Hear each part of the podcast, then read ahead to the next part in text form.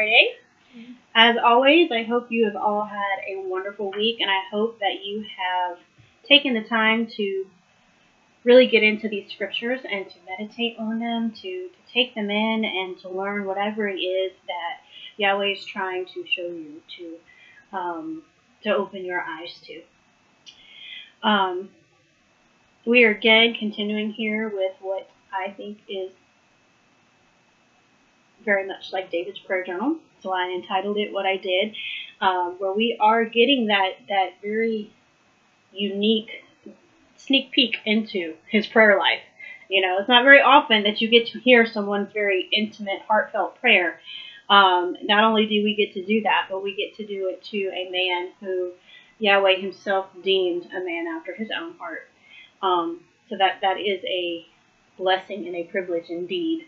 Um, I feel very honored and very grateful to be able to do that, because to me, his prayers are so, they are what we should be doing. You know, it's, it's almost like a manual to this is how you pray. This is how it should look. This is how it should feel. And to me, that's a big part of it, how you feel when you are praying.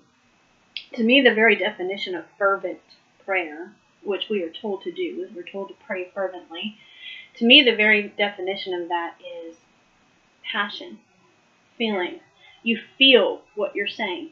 It, you're not going through the motions. You're not just polyparroting words at him. You're not just reading something off of a page. Um, not that there's anything wrong with reading out your prayers. Bear with me. But there should be feeling behind them. You should feel what you're praying. If you're not feeling what you're praying, then you need to just stop right there and reevaluate. Your heart should be in it, and he knows whether your heart's in it or not. And I didn't even mean to say all that, so that must have just been him. I don't know. Somebody must have needed to hear that. I don't know. But um, that, that just kind of came to me in this moment. So anyway, um, we're going to go ahead, and Sierra's going to open us in prayer, and then we're just going to go ahead and jump right in.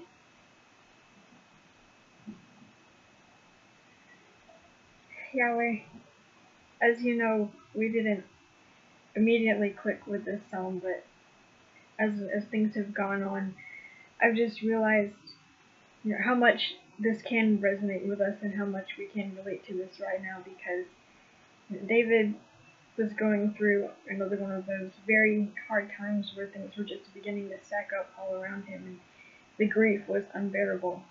And there's enough wickedness and calamity to to weary us and to make us grieve night and day. But we know that you've called us for more than that, not just to live that way. And it's as if, you know, we're running through this this dark hall, and we, we feel like we're going to run into a dead end. We don't see the way out, but at the very last minute, you're able to just open this trap door beneath us, and suddenly we're free in this new place. And so, I thank you so much for being a father who's like this, and I ask you to bring back that passion, that hope in us, that no matter how dark the hallway is, we can run through it with joy and excitement. Once again, bringing back that expectancy in you, because we believe in you, and we believe you're capable of this, and that you're working on our behalf. So, it, it, it may sound crazy, but I just want to pray, I feel like, for the whole world and for all the people and everyone who needs to know it and feel it. I ask this in Jesus' name. Amen. Amen. Not crazy at all. This whole world needs it. And if we don't do it, who's going to? That's what we are called to do. Excuse me. I'm sorry, y'all. I'm losing my voice today. We have some weather coming through, and it always affects me.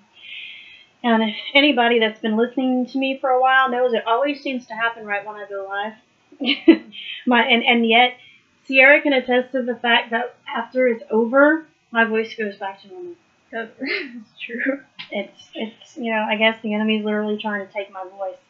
Um, but that's okay. Y'all know it won't stop me. I, I'll just squeak at you, but you'll hear what I say.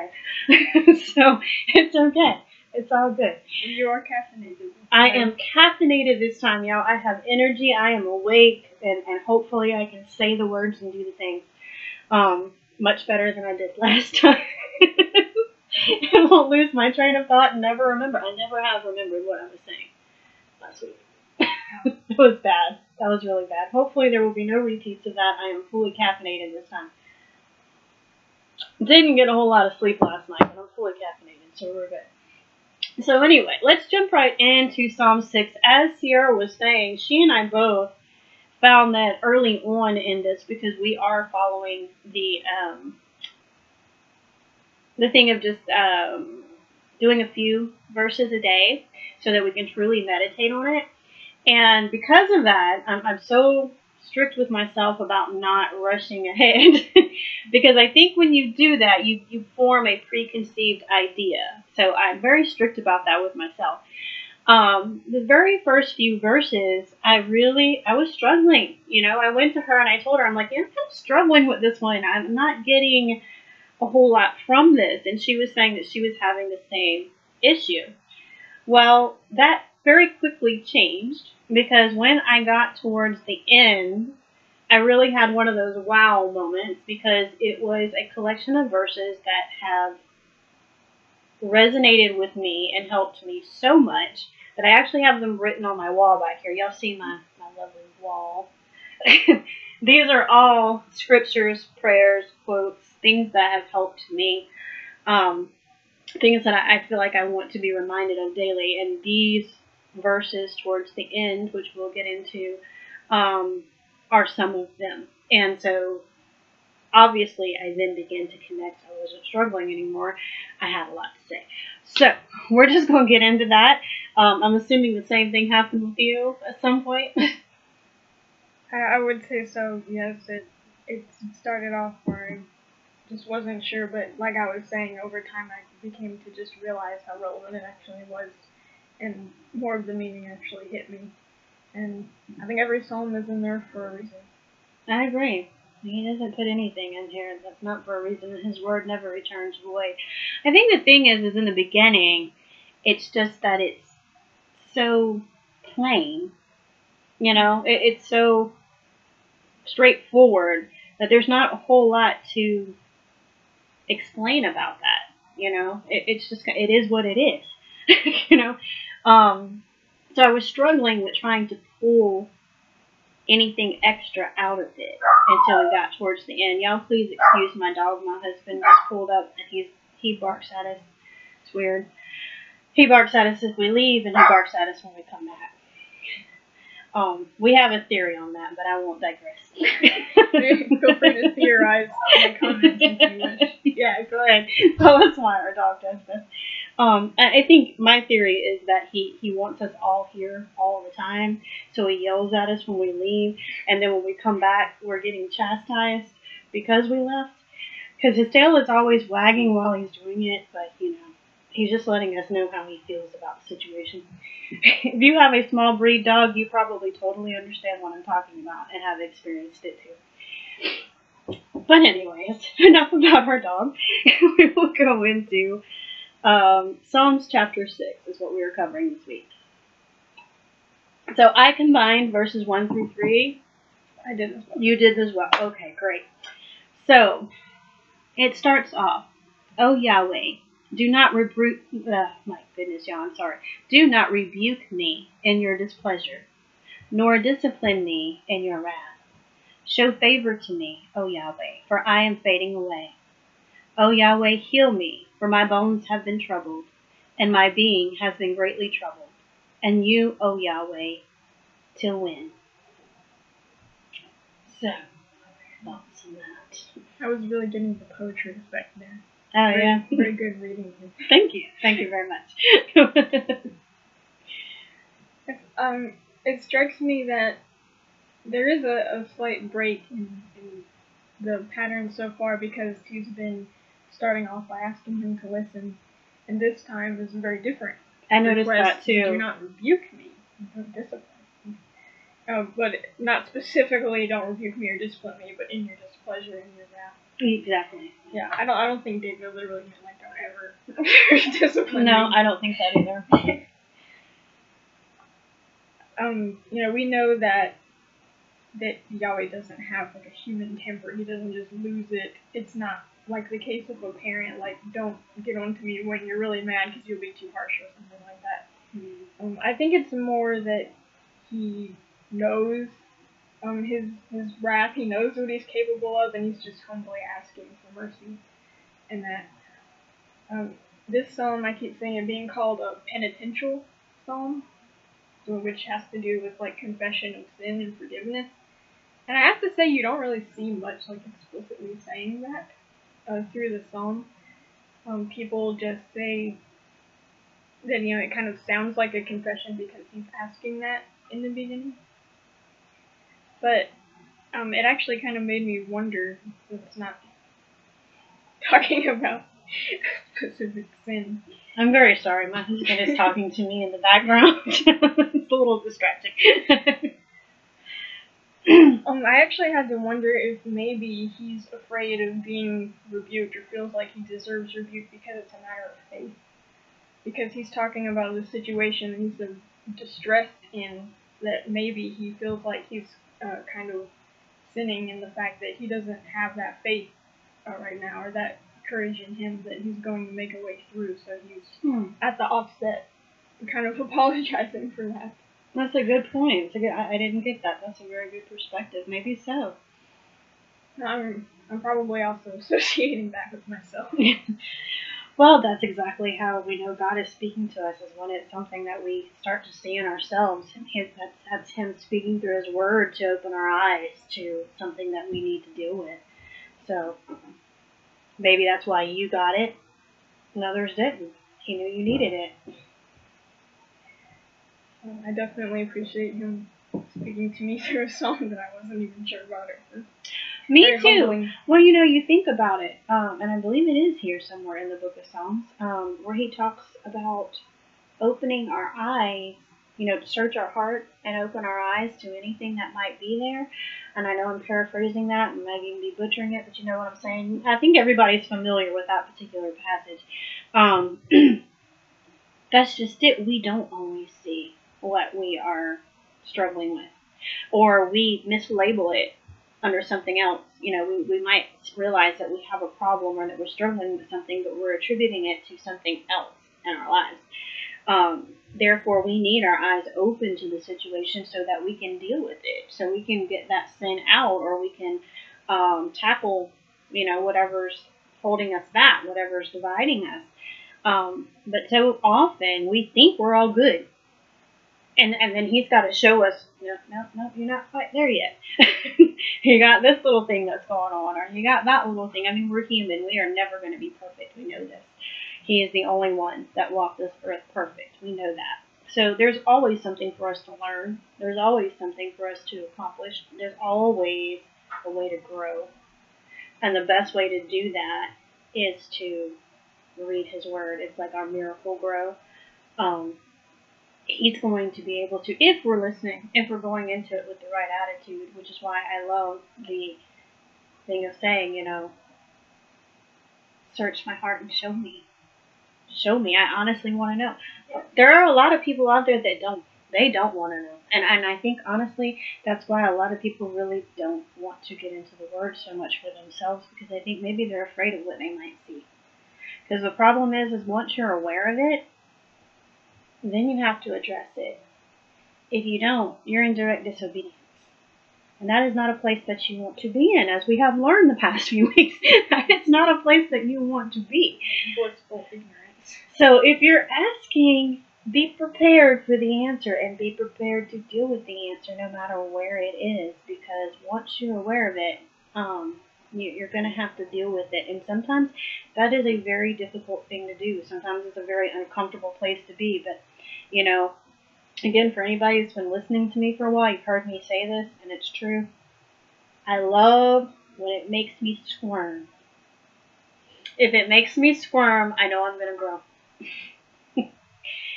And, you know, it, it says it many times throughout the Word. If you find yourself comfortable, you're not where you need to be. Comfortable doesn't allow for growth. It's that simple. That's why he continues to take us out of our comfort zone. Because then we're going to grow. If you're comfortable, You're not where you need to be. Um, you should be squirming. If you're squirming, if you're uncomfortable, then guess what? You're right where you're supposed to be. Congratulations. It's a good thing. Um, and so I love when I read something and it makes me squirm. I love when I hear something and it makes me go, whoa. I need to stop and think about that for a moment. I need to pray about that. I need to discuss that with somebody, you know. Um, but there's going to be some growth in that, you know, and that's just, I love that myself. Some people don't. Not everybody does. I feel like I have to just take that into life too. Like I'm, I'm the sort to try to hang on to familiar and, and comforting things. And like if I feel like some of it's gone, I feel like something's gone wrong and needs to be fixed. But maybe you know mm-hmm. that's a purposeful good thing. I think so. Um, if there's anything that I have learned in the past two years of my life, especially this past year in my life, is that sometimes we tend to cling to those comfortable, those things. We, we tend to start to rely on them. We count on them and we rely on them. Problem is, is we start to rely on them too much, where we have replaced him with those things or those people. Um, I actually did a, um, a teaching on this on the podcast where I was talking about giving other people God's jobs. I remember that. Yeah. Goodness, I smell prematurely strong. Yes, you can briefly someone. My husband goes a little crazy with um with sprays. You could choke a horse. Anyway, um, you a lot of times I think that might be the reason why he takes us out of those comfort zones, or he takes those things away from us. You know, people often ask, why, God, why did you take this from me? Or why did you take them from me? You know, why did I lose this? Sometimes it's because we have given them a spot that belongs to him. And so I think he takes us from that and moves us away from that comfort zone. Why? Because when we are uncomfortable, when we feel like we're alone, when we feel like we're scared, when we feel like we're out of our league, who do we start looking to? Exactly. We finally start looking to him. And I think that that is a very real reason why. And I know in my case, that's exactly what was happening with me. Um, I, I would like to say I have learned that lesson well. That is not to say that I will not screw up again. But for now, I feel like I have learned that lesson well. Um, if you start to find yourself a little too comfortable, get ready, because you're probably about to be moved. If you're surrounded on all sides, you can either look up or look down. Choose up. Exactly. And what I just said kind of made me think about that conversation we were just having before we got started. That's been happening in the past couple of weeks. That's so weird. Anyways, um, you may continue. Well, he's fading away, and his bones are troubled, and his being is troubled, and it may be a bit, you may see it as a, a bit of a poetic embellishment. Yeah. But I think I really understand the feeling that he's talking about. Uh, when, you know, whether this is addressing a sin situation or it's talking about um, mostly external things that are prompting this in you, just things that give you fear and anguish. Yeah, you, you just feel that trouble all through you, and you can feel physically ill. Mm. You're just, just shaking inside. I think shaking is a particular feeling or mood. I agree. And that seems to be what he's going through right now, and this is till when? Because that's the question that everybody's come to at some point. It, and we can see that David doesn't feel that this prayer has been answered yet, that he's still looking for something. He can't see a way out yet. He just feels like uh, Yahweh is far away right now. And he's just like, when, you know, well, this is happening, when are you going to turn and come back and help me? I think that till when is like a pivotal faith moment. Because you have a choice.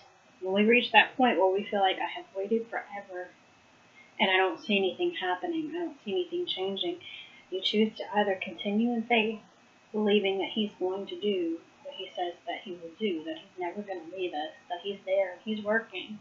You know, as the song says, even when I can't see it, he's working. That's faith. That's the very definition of faith. Or you can choose to give up, stop believing, and once again try to take matters into your own hands.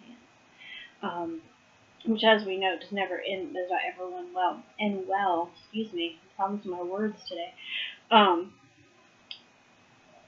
I think that when we reach that, I do think, as you said, we can all relate to that feeling and that point in time.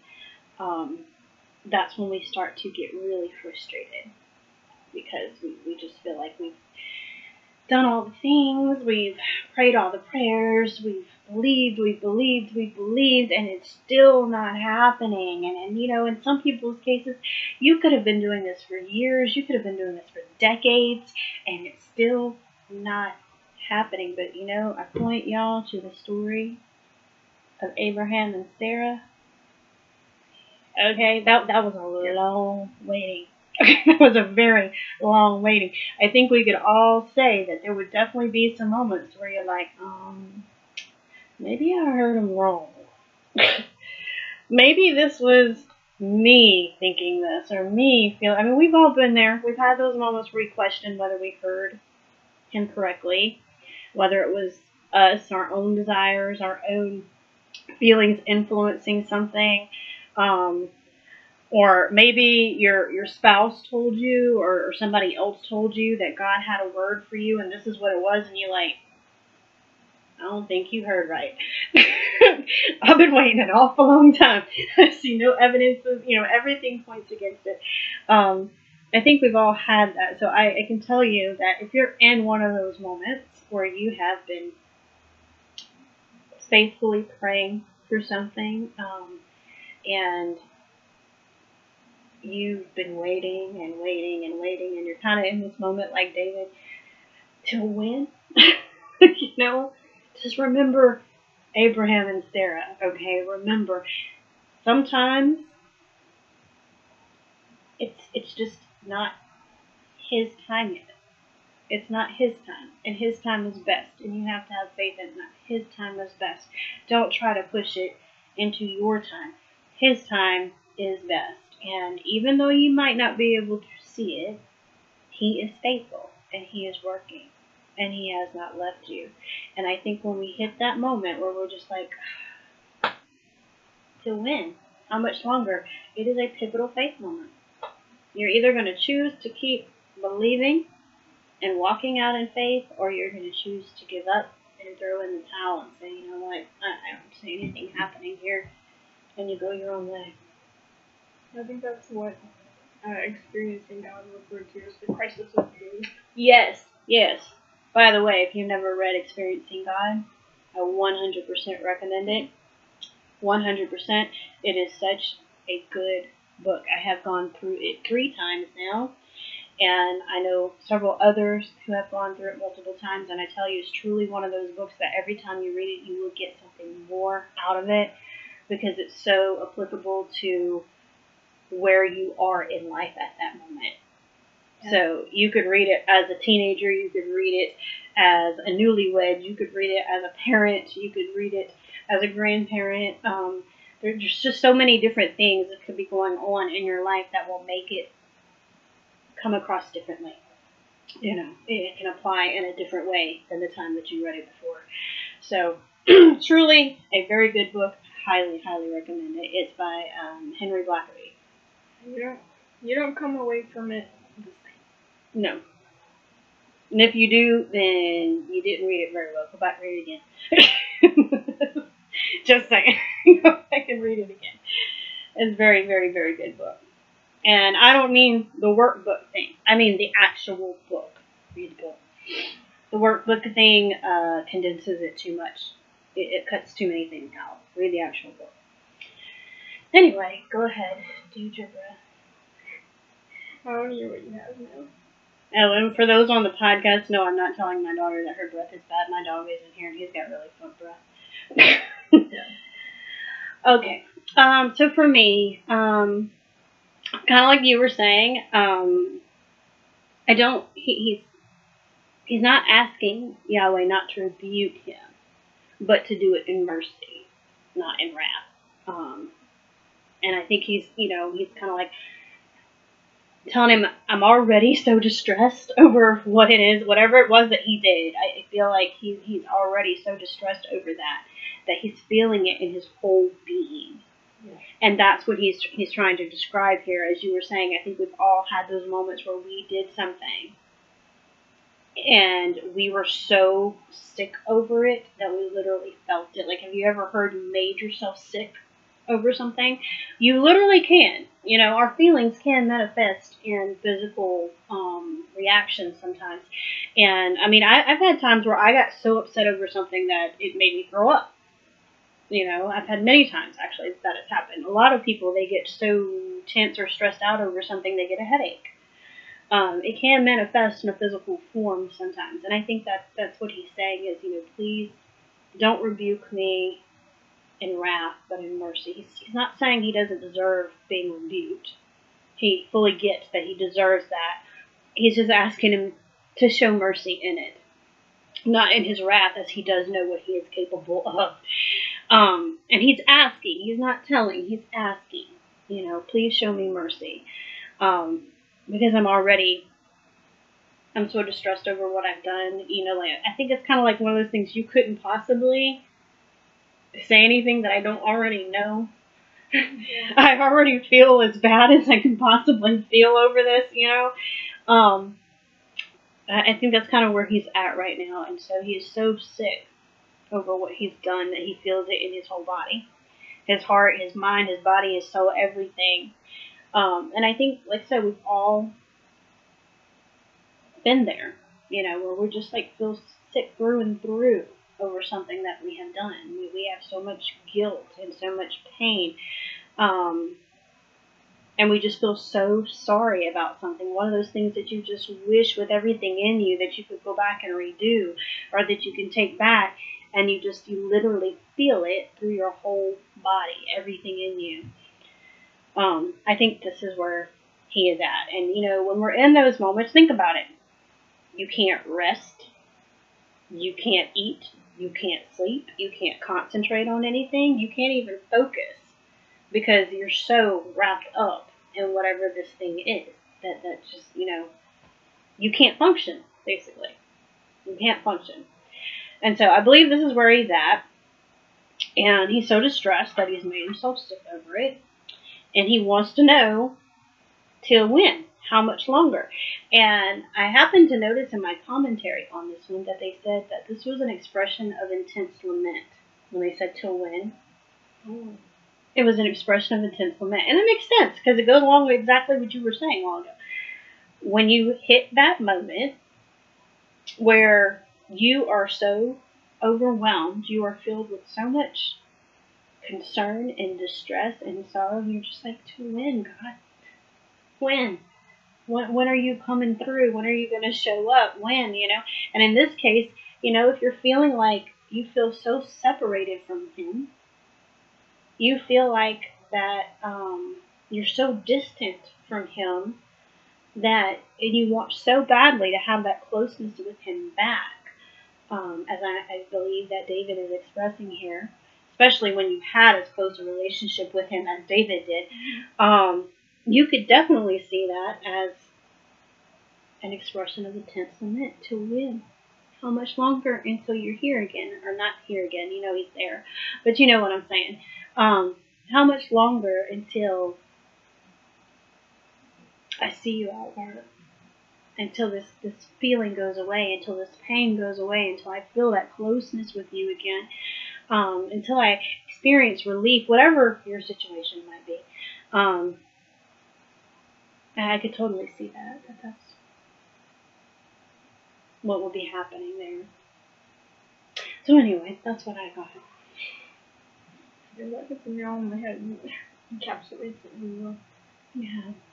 So I guess what we can get from verses one through three in a nutshell is that David is highly distressed at this point. He feels it in his entire being, and he's basically asking Yahweh to show him mercy, um, and to be in close relationship with him again. He's expressing, obviously, severe remorse here, um, as we all should do. And he's experiencing a lot of guilt at the moment. He's literally sick over it. Like I said, I think we all have experienced those moments. So that's where we're at at this point. So moving on to verse four, it says, "Return, O Yahweh, rescue my life. O save me for your loving commitment's sake." So now he's gotten to what he realizes the solution is. He can't handle it by himself. He needs him. For for him to turn and to come back just implies, you know, how much he feels that he's turned away from him right now and far away. And it's one of those times when, you know, you feel so distant during something like this, and you would give anything to hear him or see him move, just feel him there with you. You know, yeah, David remembers that, and he knows he needs that back, and he hasn't forgotten the, the faithful love that characterizes him, so that's, you know, that's the momentum behind his requests. He knows that, and yeah, I think he just, you know, he remembers that so much, and it's a, a long, really deep one. He knows he needs it. Yeah, I totally see that. I basically got similar, but slightly different. Um, I also honed in on the loving commitment, the faithfulness. As we all know that he's told us that he will never leave us or forsake us. So to me, for when he says, "for its sake," I think it's a theme for him saying, to so that he can see and so that others can see that Yahweh is faithful to his word. Yeah. That he will never leave us, he will never forsake us. So it's kind of like, you know, um, he's saying, return to me, rescue me, show that you haven't left me, that you haven't forsaken me, um, as proof of your words, you know, or um, as a reminder that you've always said that you Uh, will never leave us, you know, a reminder to him, but a reminder to others as well, because you got to remember again who David is. People are watching him. They are watching him, and uh, I think a lot could be learned from how people. And I don't know why this just came to me. Somebody must need this too, but. Well, how people act and respond in moments of severe distress, particularly if they're guilty of something, I think are critical to others who are watching you. Because those are truly the moments where our spiritual walk and our faith is put to the test. It's one thing to say things. It's one thing to tell other people things. It's a whole nother thing in how you actually respond and how you behave. And I think David knew that. And he was definitely in some critical moments throughout his life, as we know. And in this one, clearly he was guilty of something. I absolutely believe that people were watching him. But I think you're right that for the most part in this one, he's basically saying that, you know, to remind me that you won't leave or forsake me. You know, please come back and save me. Um, not that he ever left. You know, we all know that if we feel removed from God, he didn't go anywhere, we did. Um, but I think that this was... How often in distress do we feel like God turned away from us? We forget the fact that there is nothing that we can do that would make him not love us anymore, that would make him leave us. We forget in those moments, and we just, we feel so guilty that we're just like, I think God left me. You know, we have to remind ourselves, and I think that's what he's saying here. Remind me that you will never leave me. You will never forsake me. I think that's a lot of good points. That's a really important angle for that. And, you know, seeing him, seeing him put that faithful love into action is really glorifying to him. And that's one of the ways you can get something good out of a situation like that. Yeah. I'm a firm believer um, that Yahweh can take the ugliest, most horrible situations and turn them into something beautiful if you let him. If you let him, and that is the key. You have to give them to him and let him. Um, I'm an absolute firm believer in that. And I think David has seen that enough times too. But I do love how you see all of this in his prayers. He, he, in spite of being a king, in spite of being a man after God's own heart, um, he has every reason to be puffed up and proud and everything. He comes so humbly with a true servant's heart, and he constantly refers to the fact that, that Yahweh, sorry, I'm laughing at my dog, um, that Yahweh is so much higher. He is so superior, and he is constantly seeking from him.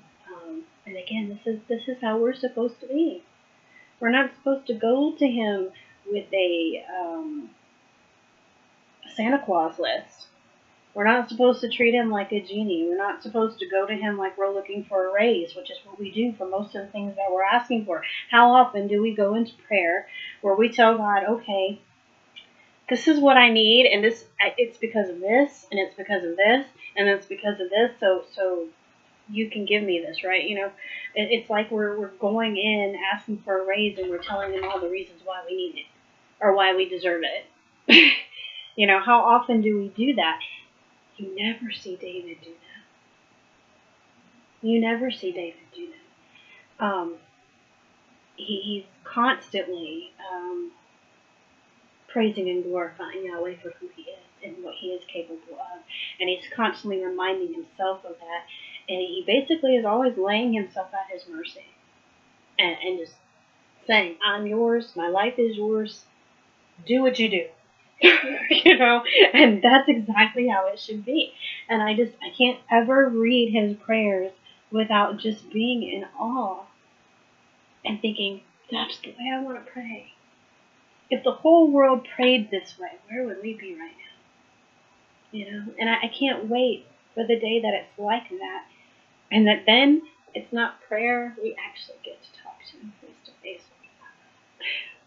I can't wait for that day. But anyway, please tell me. Oh, Larry, you already told me, huh? You told me yours first. Okay. Um, so let's go on to verse five. For in death there is no remembrance of you. Who gives you thanks in Sheol? And I apologize if I mispronounced that. One really intrigued me a lot. Um, so he's giving one of those reasons Uh, to be rescued, and this is, is that, um, well, for one thing, Sheol, um, I looked into it a little more, and, like, that was the Hebrew idea of the realm of the dead, and that was where it wasn't, like, a heaven or hell situation, it was, like, good, bad people, but it was, like, just, like, this is where you go and die, mm-hmm. So people were afraid of it, because going to it meant, like, this point of the unknown, and Um, and the reason David is giving is, is that, like, in this, this realm of the dead that you can't think or remember that way. And I thought this was such a startling contrast, you know, the, the concept that we have now of after death actually being, you know, closer to him than ever, and directly being with him and speaking to him. And seeing him yeah. As, you know, this, this light and this hope. This, it was such a different concept. And, um... something that gave me more meaning in this actually was, believe it or not, the Book of Job. Which, a lot of this actually could go with Job, Job pretty well. Close to death as you could probably get for it. Uh, yeah, if, when you read through Job, you find that even as his Uh, the arguments of his friends, basically they're saying the same thing over and over, and they're not really reaching anything, they're not accomplishing anything. His friends were not very good friends. Like with friends not like sure you, you could even call them friends, yeah. That must be where that saying started from. With friends like you, who needs enemies? Maybe Job started that saying. um, but Job, on the other hand, through uh, the parts where he's speaking, you actually see a bit of heightened understanding and character development. Um, that initially, when he's like just like begging to die, which is ironic because it's the one thing that's denied. That is true. Job is really built on irony, actually. uh, yeah, I was also awakened to that through that um, Words of Delight book. By the way, it actually made Job very readable and enjoyable for me. I, wow, I don't think I've ever heard anyone say enjoyed right. the Book of Job. Right. Wow. I was always like, this is the most... You heard it here, folks. First time ever.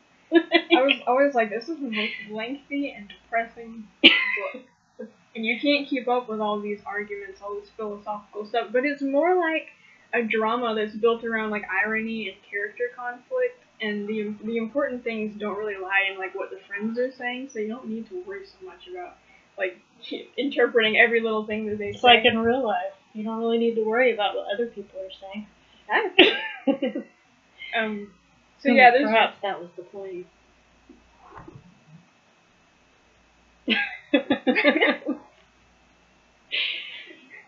the. Yeah, if you don't remember Job having anything like interesting or edifying in it, try it again. Yeah. But yes, um, earlier on when Job just wants to die so much, he you can see verses where he's talking about Sheol, and and he's you know very much describing it as this like gloomy, chaotic, shadowy place where there's like you know no light, no order. It's like just inactivity. And, I bet, I don't know how else to describe it, but that's nothing, sort of. That's the way I've always, just, just nothing. Mm-hmm. You know, think about it.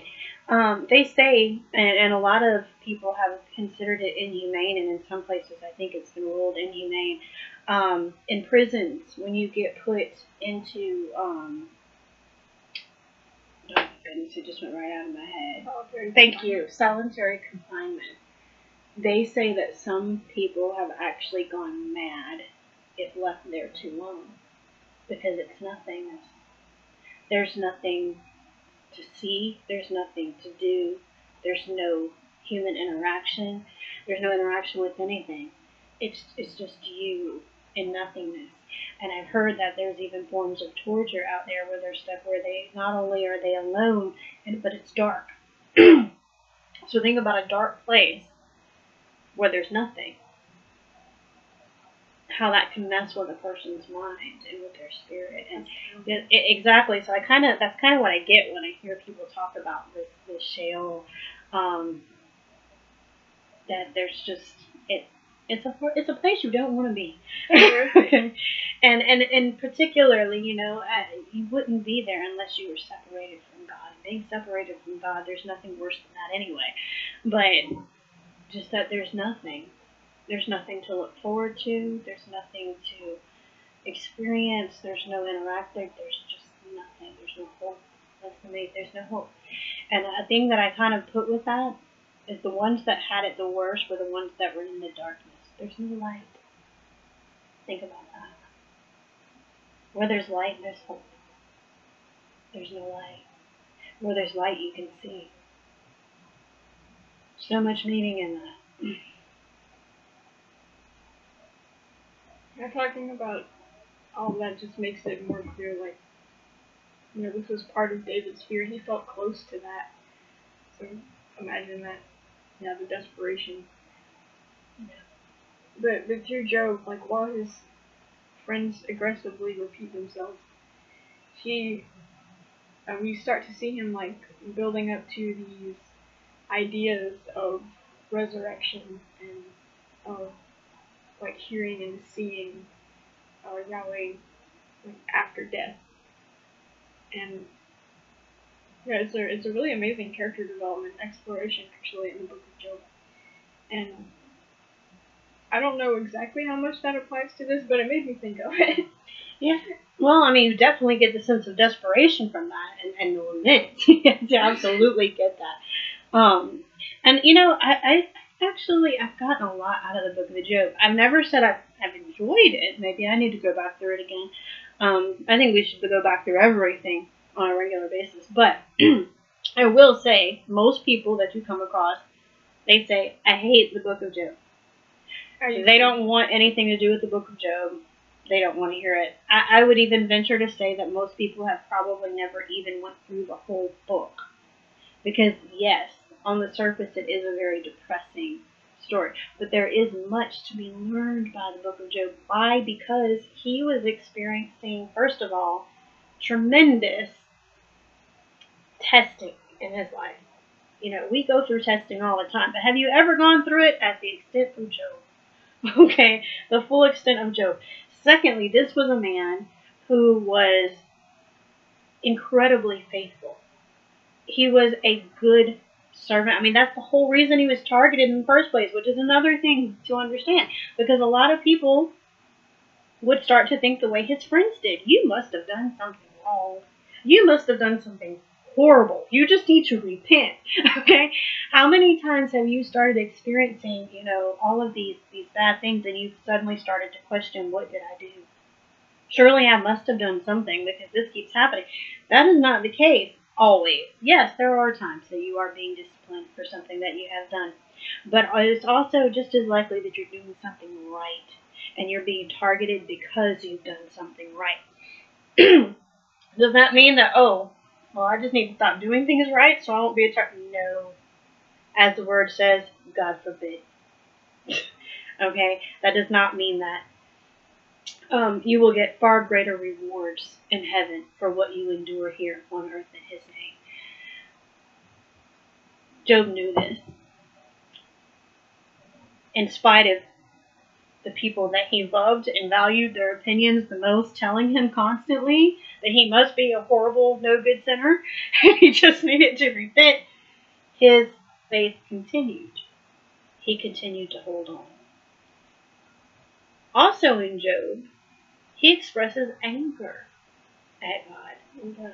A lot of people believe that we can't do that, that that's horrible and that's a sin and God's going to strike us dead, because that shows us that no, we are able to do that. He is not afraid of our anger, okay? He's not going to get his feelings hurt. He understands where we're coming from. Again, we are not ruled by an indifferent, um, what's the word I'm looking for? Like a superpower being who does not know. He's completely removed from us and does not know what we experience and what we feel. He came to this earth and walked in the flesh so that he could relate to us in that way. So he could know where we're coming from and what we're experiencing and what we were feeling. Why? So he could understand us. He cared enough to endure that so that he could be an example to us and so that he could understand. So, yeah, it's okay to express that anger. I didn't say be disrespectful, but you can express that anger respectfully. Yes. And it's not like you're going to hide it from him anyway. He knows.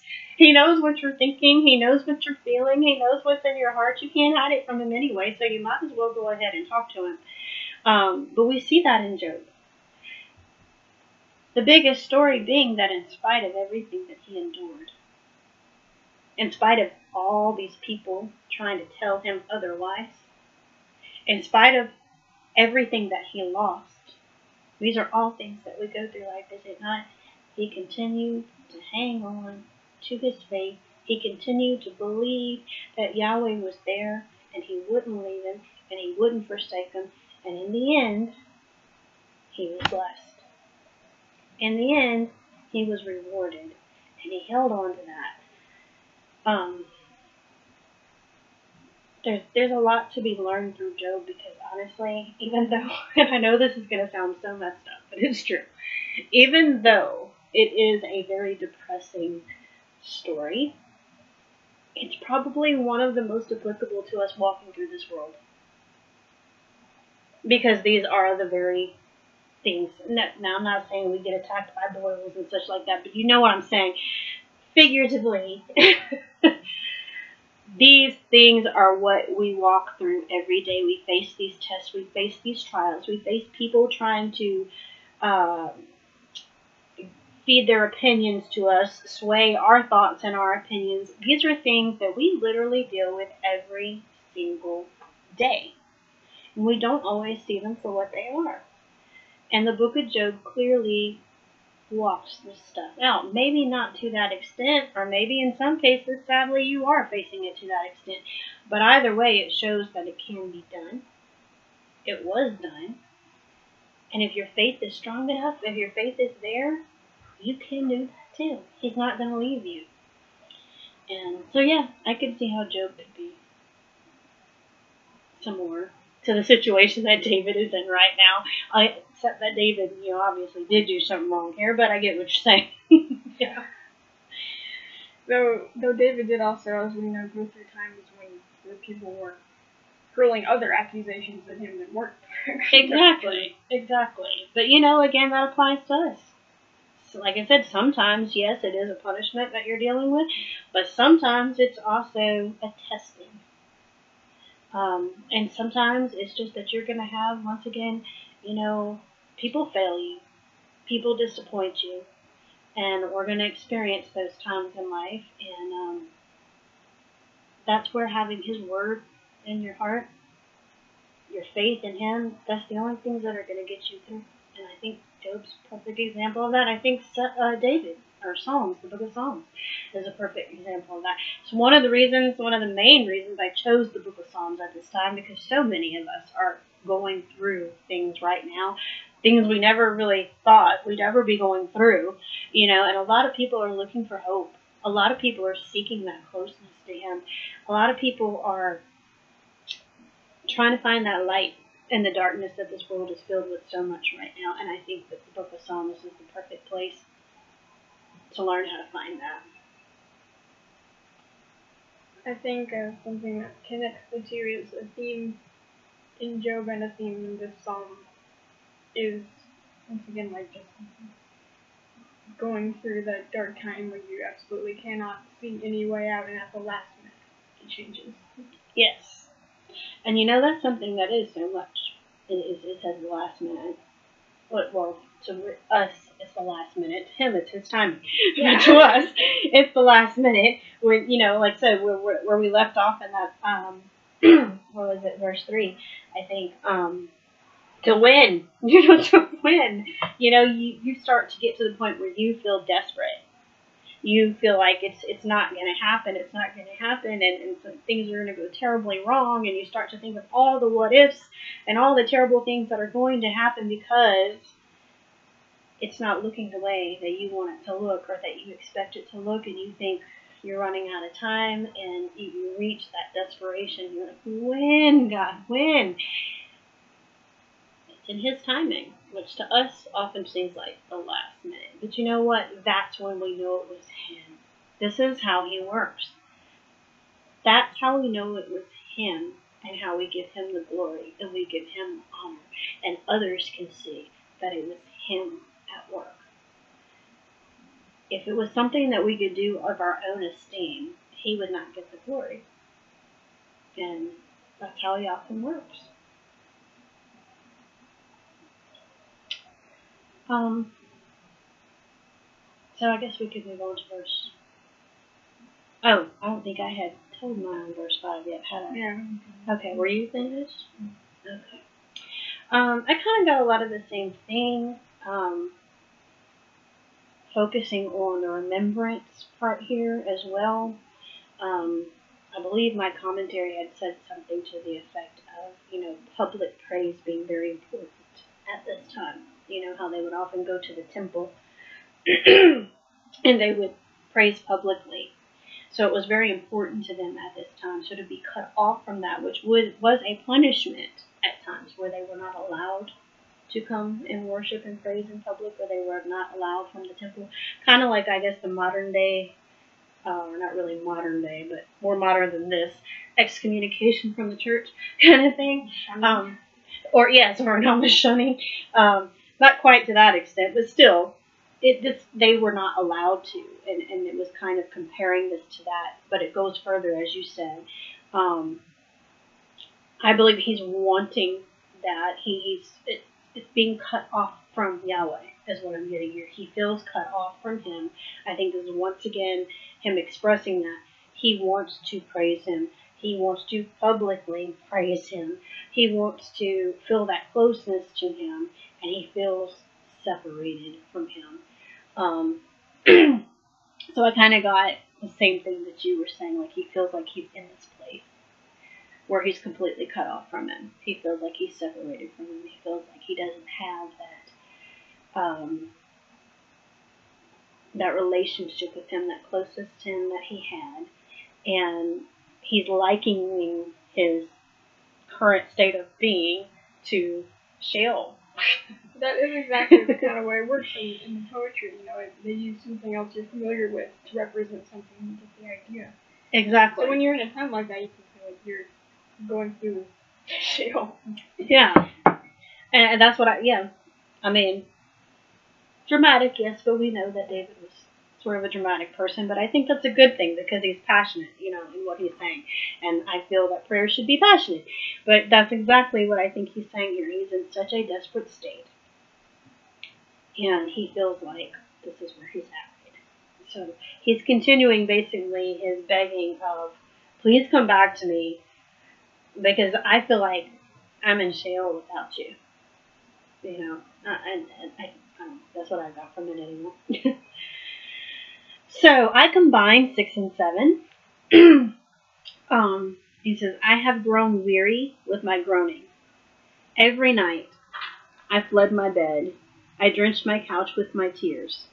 Does anybody else pause with the I flood my bed part? That's not how it was worded. Oh, it's not. I was like, wait, what? Wow, that is distressing. Mine says, with my tears I dampened my bed. Oh, let's see. Mine does not specify. It, it went on to say, I drenched my couch with my tears, but it was after it said, flood my bed. But, um. Yeah, I did that. Yeah, that was very good clarification, yes. My eye has grown dim because of grief. It grows old because of all my adversaries. So, what do you have? This has painted a picture of what kind of intense grief he's going through in this situation. Is and, and also the adversaries have been brought back. So there must be something going on with them as well. I mean, it might even be related to the situation. We can't really know. It doesn't say. I mean, there's not like a time frame on every single song, yeah. But uh, knowing the kind of the kind of things that he had to do with with adversaries, whether it was, you know, just coming against him, uh, you know, physically, or their, their verbal attacks. Um, obviously, that's added into uh, the, the fear and the grief, like what he's going through here.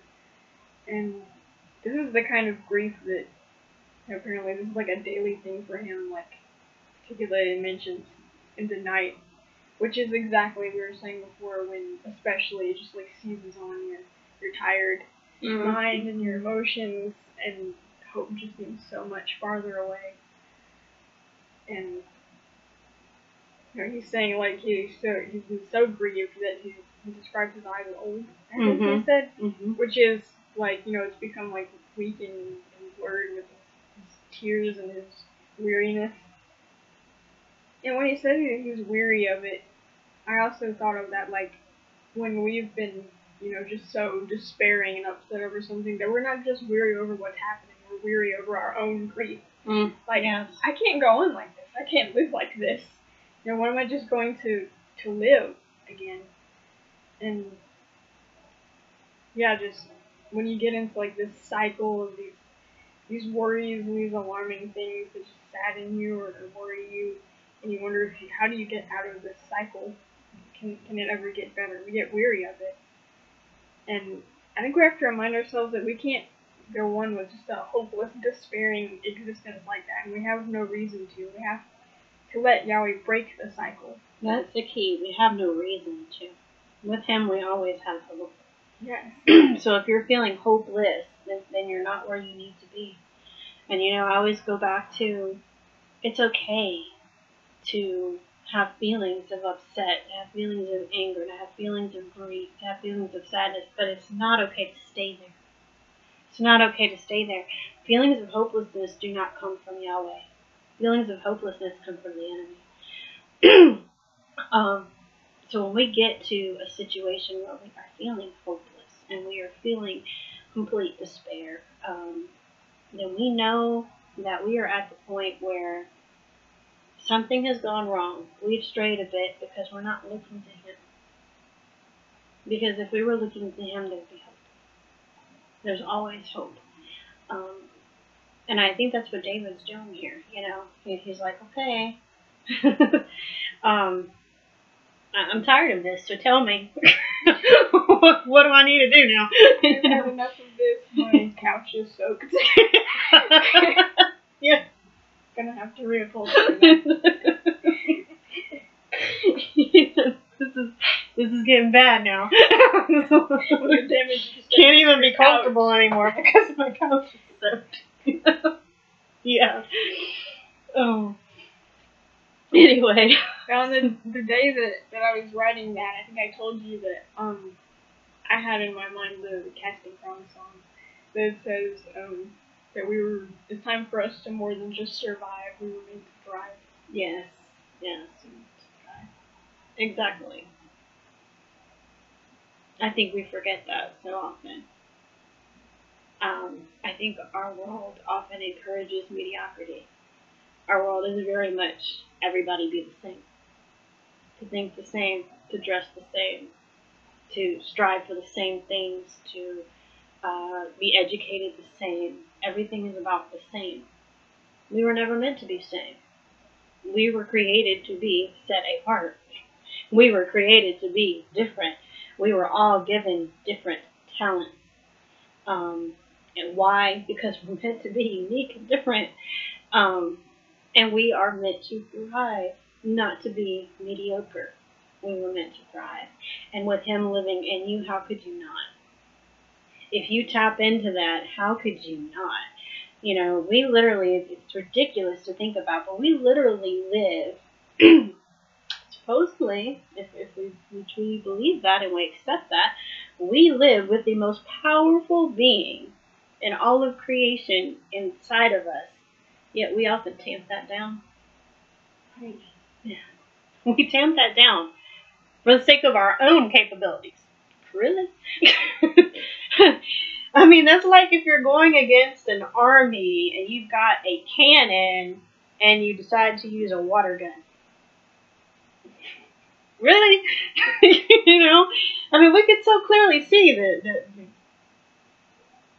really poor thinking on that one, but yet we don't see it in ourselves. But we do. We do. We're all guilty of it if we're honest, but we do. If only we could see those things so clearly in those moments. I get really frustrated with myself about things like that. Like, how could I not see that? Hindsight is twenty twenty.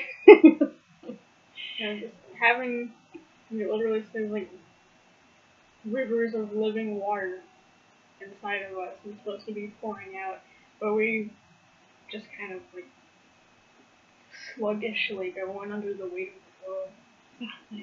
If you think about that, when you just said that, I was thinking to myself what that means. Just regular water. We got living water, but yes. What does water do? Water refreshes. Water renews. Water washes clean. Water feeds and gives growth.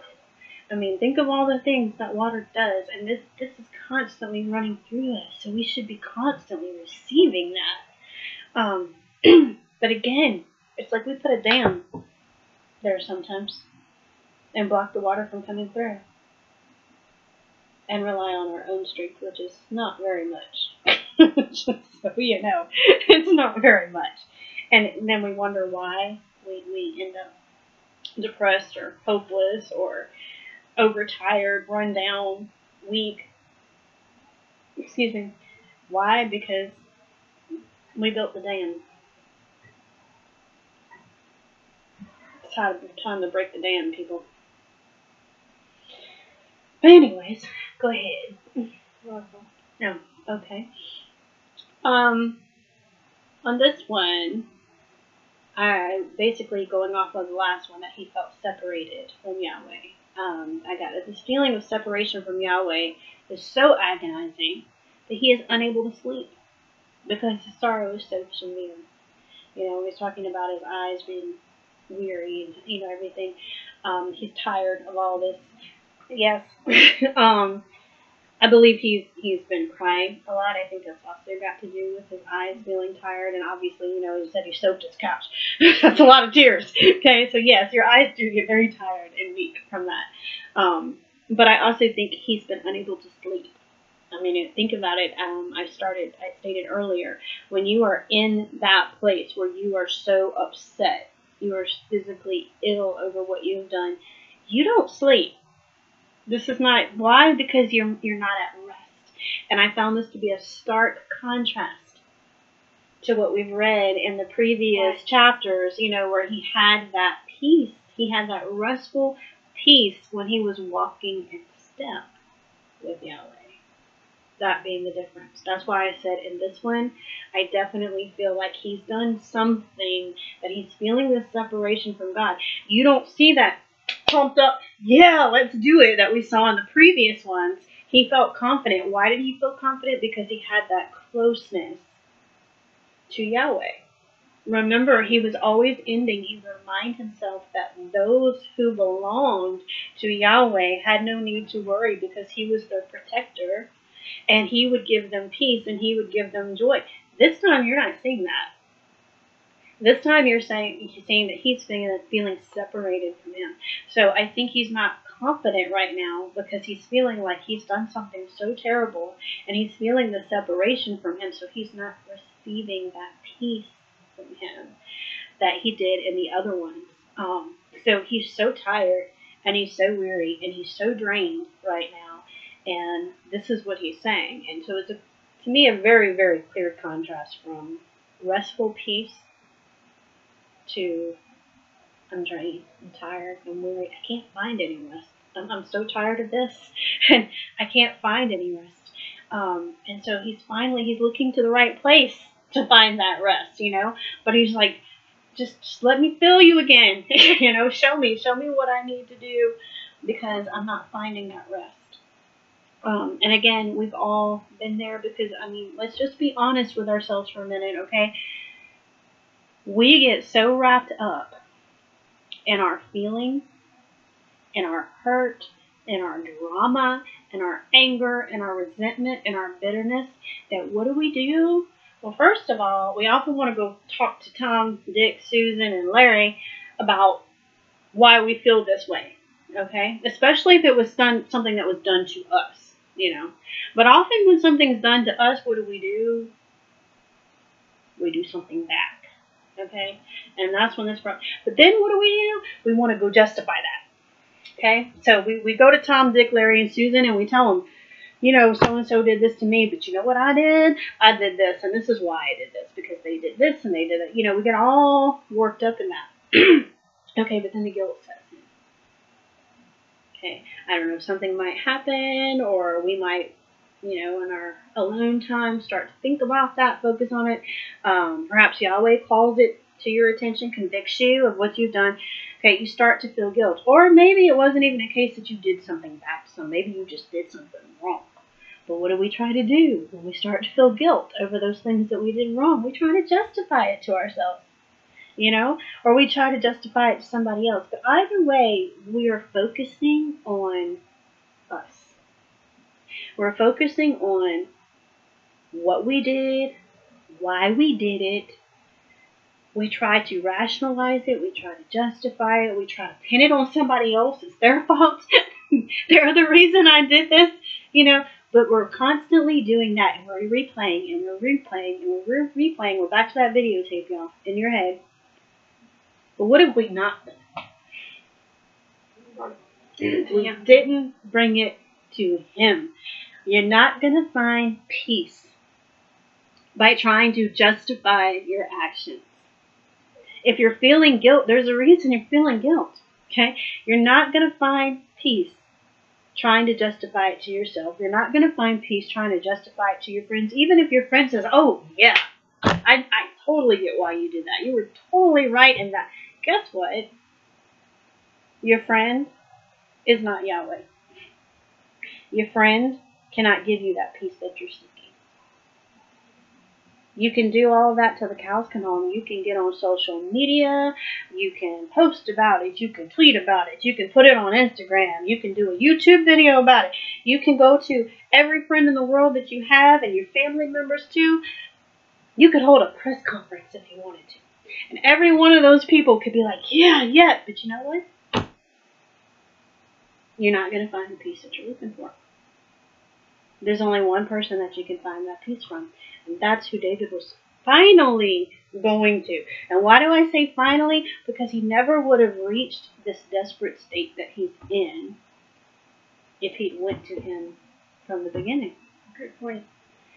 And if you find yourself in this position, then you need to do as David had done and finally go to him so you can find that rest and you can find that peace. And you can start to work through this and get out of it. He's saying he's tired of this. You don't get tired of something if it just happened right then and you went to God. You only get tired of something if it's been happening and happening and happening and happening and happening. He also said, till when? That tells you it's been going on for a while. Or he wouldn't be asking when.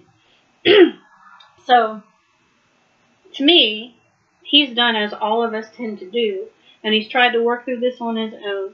And he's tried to, I don't know, perhaps justify it. Perhaps he's tried to by going through motions.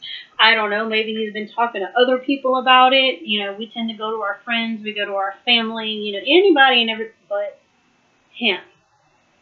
And then we wonder why we're still feeling this way. And nothing's changing. Well, you know, there's a little saying about that. If you keep trying to do the same thing over and over again, and you expect something different, it means you're crazy. but, but seriously, in all seriousness, if you've been at that place for a long time now, if you're at that point where you're saying when, if you're at that point where you're tired of feeling the way that you're feeling, try doing something different. Try bringing it to him. And I mean really bringing it to him. I don't mean talking at him. I don't mean giving it to him and shaking it right back.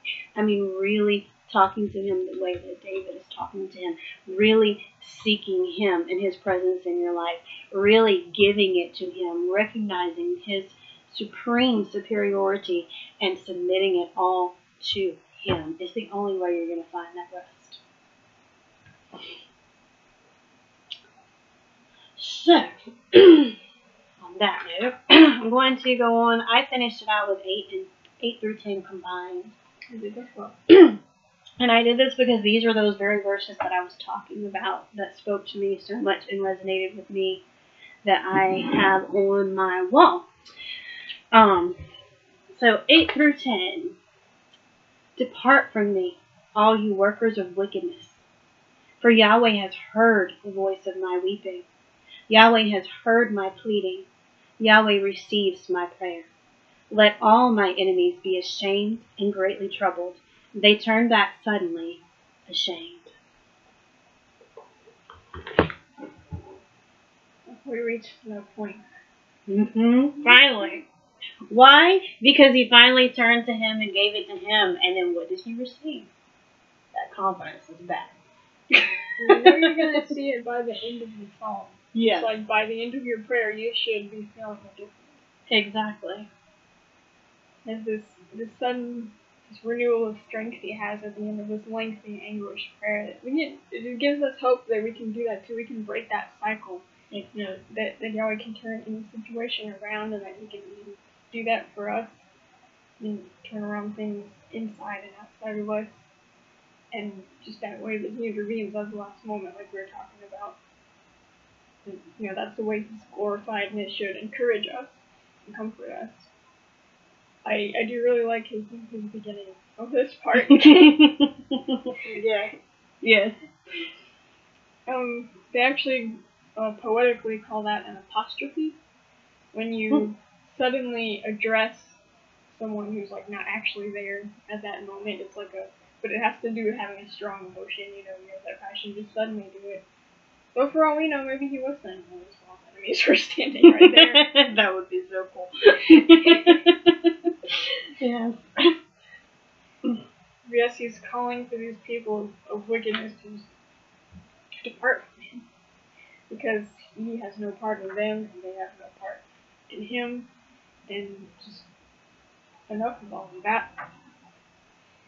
And he knows that through all of this, they always been listening attentively to him, and no matter how far away he might have felt. And he heard not only his, his spoken pleading, but like we were talking about last night, he heard the sound of his weeping. Mm-hmm. He knew the truth of what he was saying and his feelings, that he was truly regretful of, you know, in part of his little situation, and his honest humility and needing him. And yeah, you, you start to see, you know, how they're, he's connecting the two of them together in that relationship. It's restored. They're together against the, like, me and you against the world. Yeah. Against these enemies. Yeah, that, that confidence, that pumped up feeling. I wanted to look, because I think I have um, one of these that I just put up there. I think it has that, that scripture in it, along with a few others. I was going to share it if I could find it. Do you happen to see it behind you? Um, maybe that one, all the way to the left.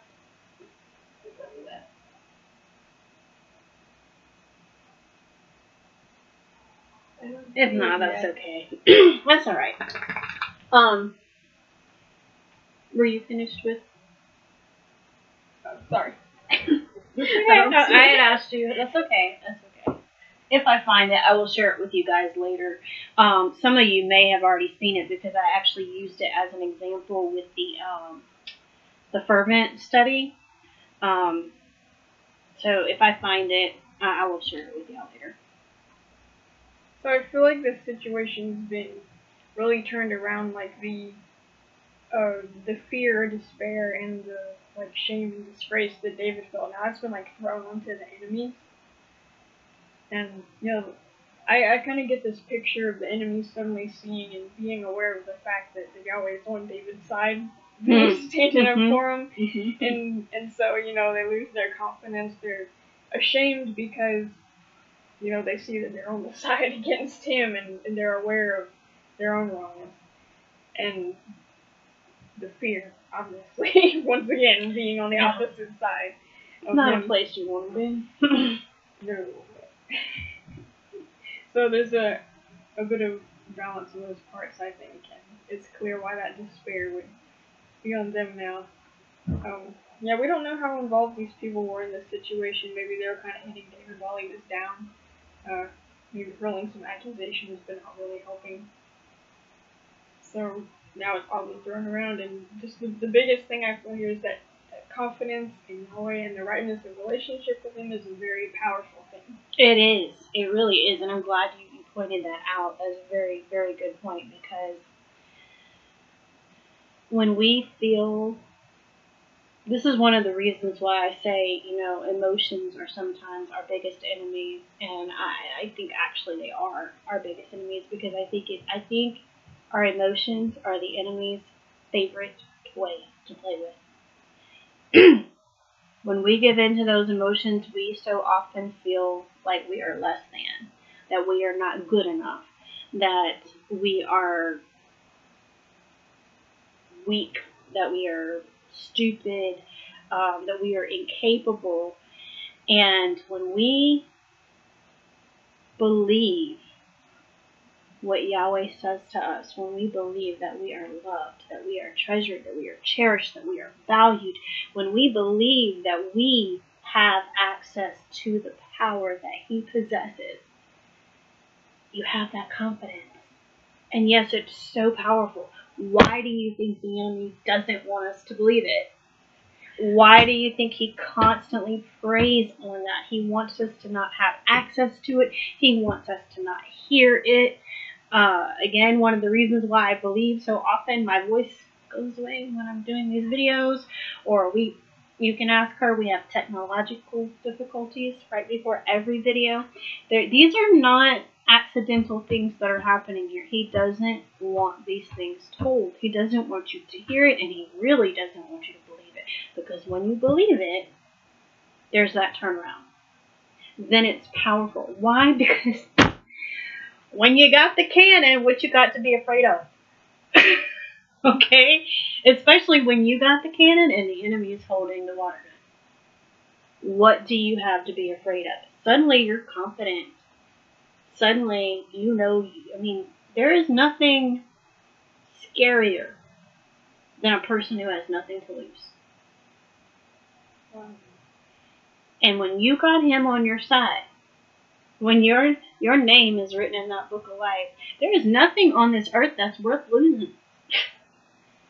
Nothing. And there's nothing scarier than that. He doesn't want that to happen. And, and to me, yes, David reached this point. And I kind of put this, yes, according to the, the story here, I'm kind of thinking that perhaps this is a continuation. Perhaps he's referring to the people who told him that, you know, he wasn't worthy enough for Yahweh, that Yahweh wasn't going to help him, and, you know, all this stuff. That maybe that's where he's coming from. Maybe he had finally given in to that song. Maybe he was believing it of himself. Maybe that's why he was getting to that desperate point. Who knows? Sometimes even when you kind of refute it off the bat, it comes back later. Oh, and yeah, you know the enemy loves to do that. Things that we did twenty years ago love to come back to us in the middle of the night sometimes, and, you know. This is why that, that wonderful verse that's also on my wall that we talked about from Isaiah forty-three, where it tells us, do not... very plainly, do not dwell on these things. Don't think on the past. The past is in the past. If you've given it to him, he's forgiven you for it. You need to forgive yourself. You are not better than him. You are not above him. So if he can forgive you, who are you to not forgive yourself? It took me a while to wrap my head around that. The enemy will use that against you. You got to get past that. It's done. It's over with. It's in the past. Another thing that I got during that time, and I don't remember exactly what study or whatever I did that said that, but I thought, wow, what an eye-opening way to think about it. The past is not real. And I'm like, what? You know? And you're probably doing the same thing. What? She's gone on through now. The past is not real. Why? Because it's not now. It's not happening. It's not going to happen. It's done. It's over with. It's like a movie that you've already watched. It can't affect you. Real things affect you. The past can only affect you if you let it affect you. Affect you. And that's where, you know, the enemy comes in. The enemy cannot hurt you unless you let him hurt you. Which is why it's so important to see things for what they are. The past is not real. So when those thoughts come up into your head, or people are hurling things at you that have to do with your past, or you're starting to come up with all the what ifs because this happened before, you've got to stop right there and remind yourself. The past is not real.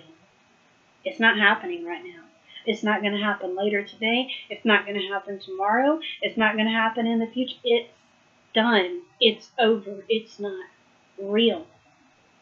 It cannot affect you unless you allow it to affect you. And again, I was not going to say any of that today, so whoever needed that, there you go.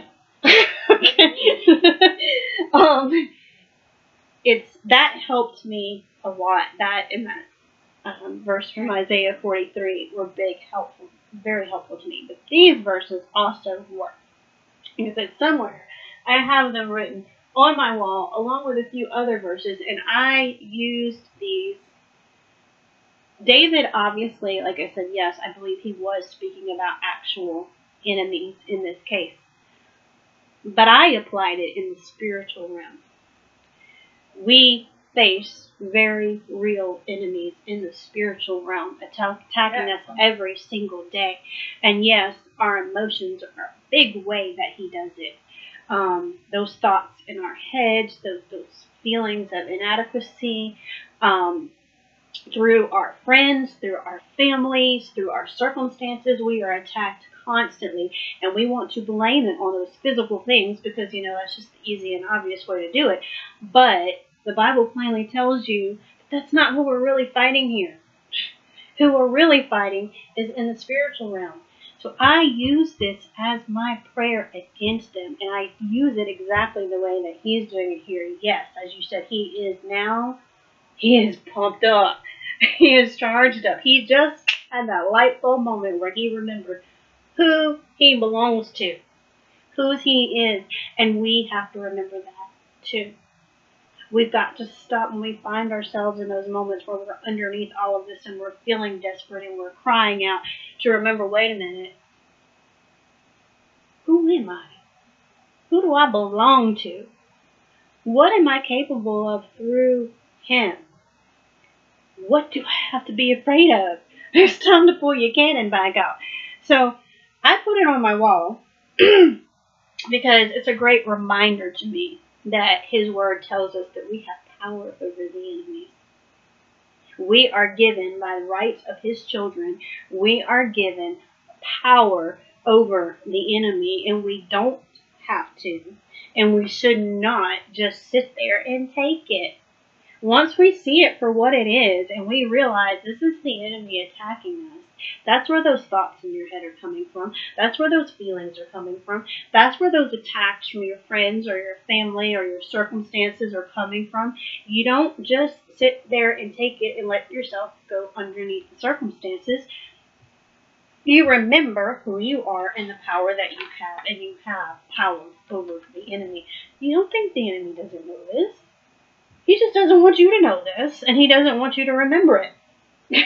How is he going to take care of that? Oh, like the Job situation.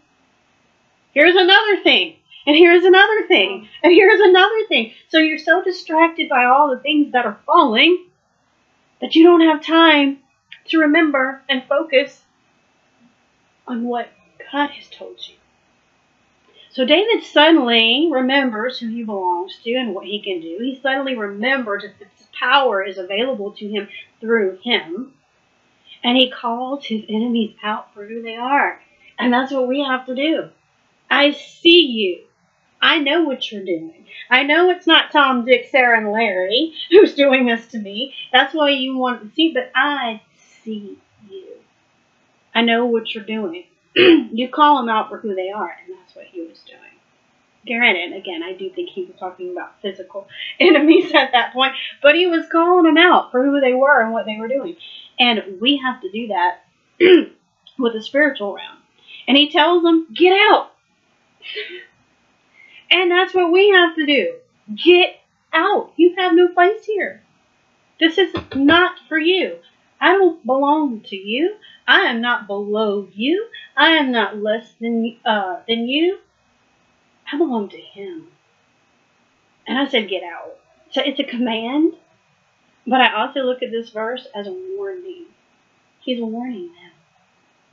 Because he follows it with, Yahweh has heard my cries.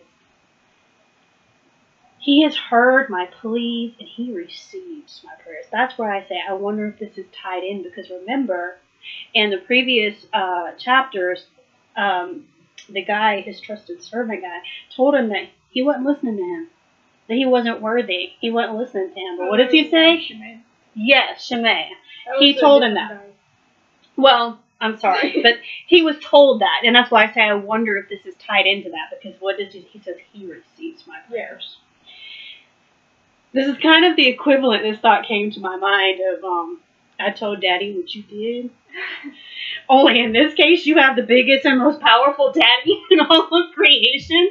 And I told him what you did. And he listened. Like, my dad could beat up your dad. Yes, my dad could totally decimate your dad like that. Literally just whoop. You know, so he's telling them, you know, I, I he knows. I know what you did. I told him what you did. And he listened. He saw what you caused me to go through. He heard my cries. He heard my pleas. He heard my tears. And now he knows. This was a warning, okay? This was like the epitome of all warnings when somebody comes to you and they say, I am the child of Yahweh. He's heard what you put me through. I told him what you did, and he listened. Okay? This was a warning. So then he says that they should be greatly worried as they should be, and run away in shame. Like, I've got this picture in my head, and I'm just like, when you said that while ago about maybe they were standing there, this would be so amazing. This would be so amazing. I told him, he listened, so you, you should be greatly concerned, and you need to run away in shame. You know? But again, in all seriousness, in the spiritual realm, this is what we need to be doing. We need to be calling him out. We need to remind him that we do know who we belong to. We do know the power that we have. And we've called him to Yahweh's attention. And he needs to be worried, be very worried. He needs to be afraid, and he needs to run, uh, run away in shame. So not that it's going to do him any good, because you can't run away from Yahweh. Too late. He knows now. But you get my sentiment. He's basically, he's telling them, I'm back. I remember now who I belong to. You tried your best. You took your best shot. But I remember now. And uh, I told him, and you in trouble. So you need to run away. Be ashamed. Go think about what you did. Wouldn't, and get out. Wouldn't you love to see David bust through the door and be like, I'm back, baby. Yeah. And then just tell them all that. Yeah, that would be that would be so epically awesome. Maybe but, that's what we should do when we leave the prayer closet. What exactly? You know what? We should. We should, because you know I think I do believe there's something to be said for saying things out loud. Somehow saying things out loud make you feel it more, which is one of the reasons I love um, praying out loud. And I don't mean like praying publicly. I mean by yourself.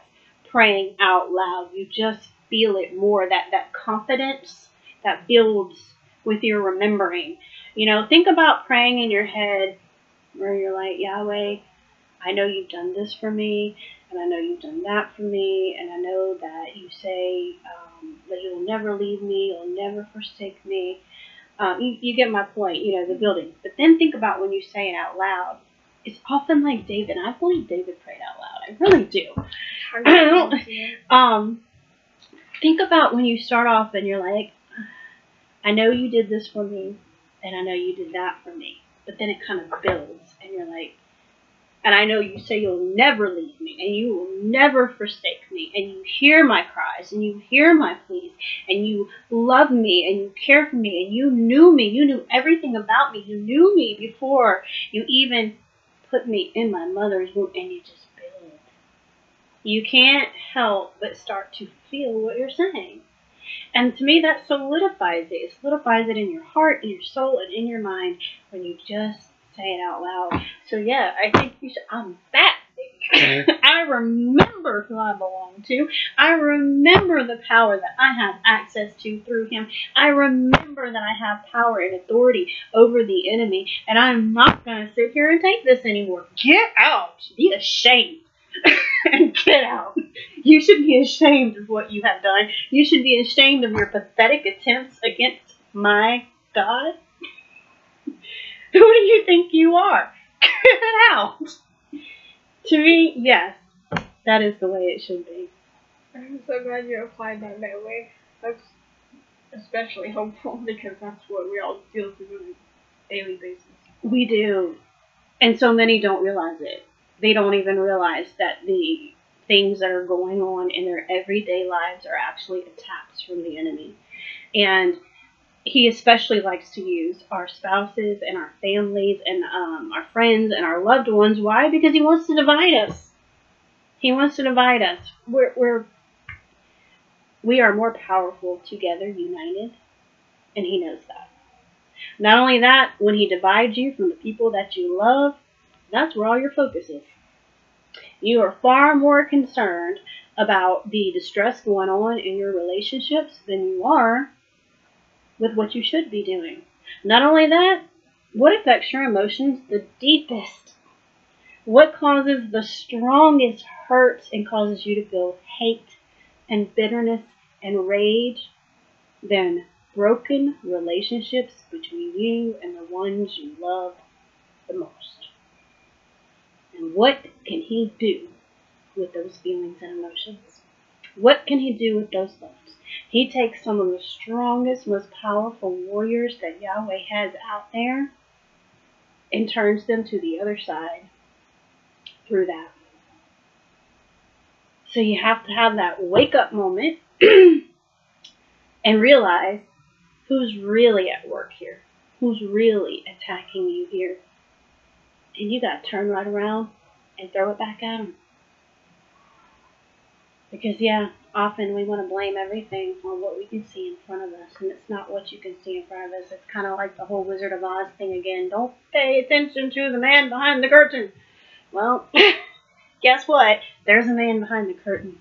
He's behind your spouse. He's behind your children. He's behind your parents. He's behind your best friends. He's behind your boss, your finances, everything. Pay attention to the man behind the curtain.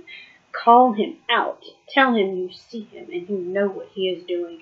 And then cast him out in shame. Send him running with his tail between his legs. And I'll tell him how pathetic he is for trying to come against your God. First, you have to see it for what it is. Then, just like David, you got to remember who you belong to. So, I suppose that this week we will end then, if you need to, go cast out some enemies. Do it out loud. Do it pumped up just like David. Go tell them you're back and cast them out. Y'all have a great weekend, everybody. We'll see y'all next week. Bye.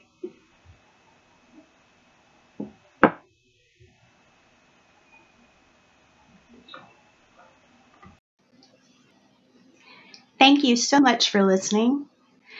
If this podcast has blessed you in any way, if you enjoy listening, please feel free to share it with others so that hopefully it can bless them too. And if you don't already know about it, we also have a Facebook group, both a public page and a private group that you can join. You can find us at Leaving It at His Feet every day on Facebook. Just remember, if you would like to see the Bible studies, the videos, the mini teachings, the, or the live prayers, or many other things that we offer for a variety of ages, you have to ask to join the private group. Hope to see you there. Bye.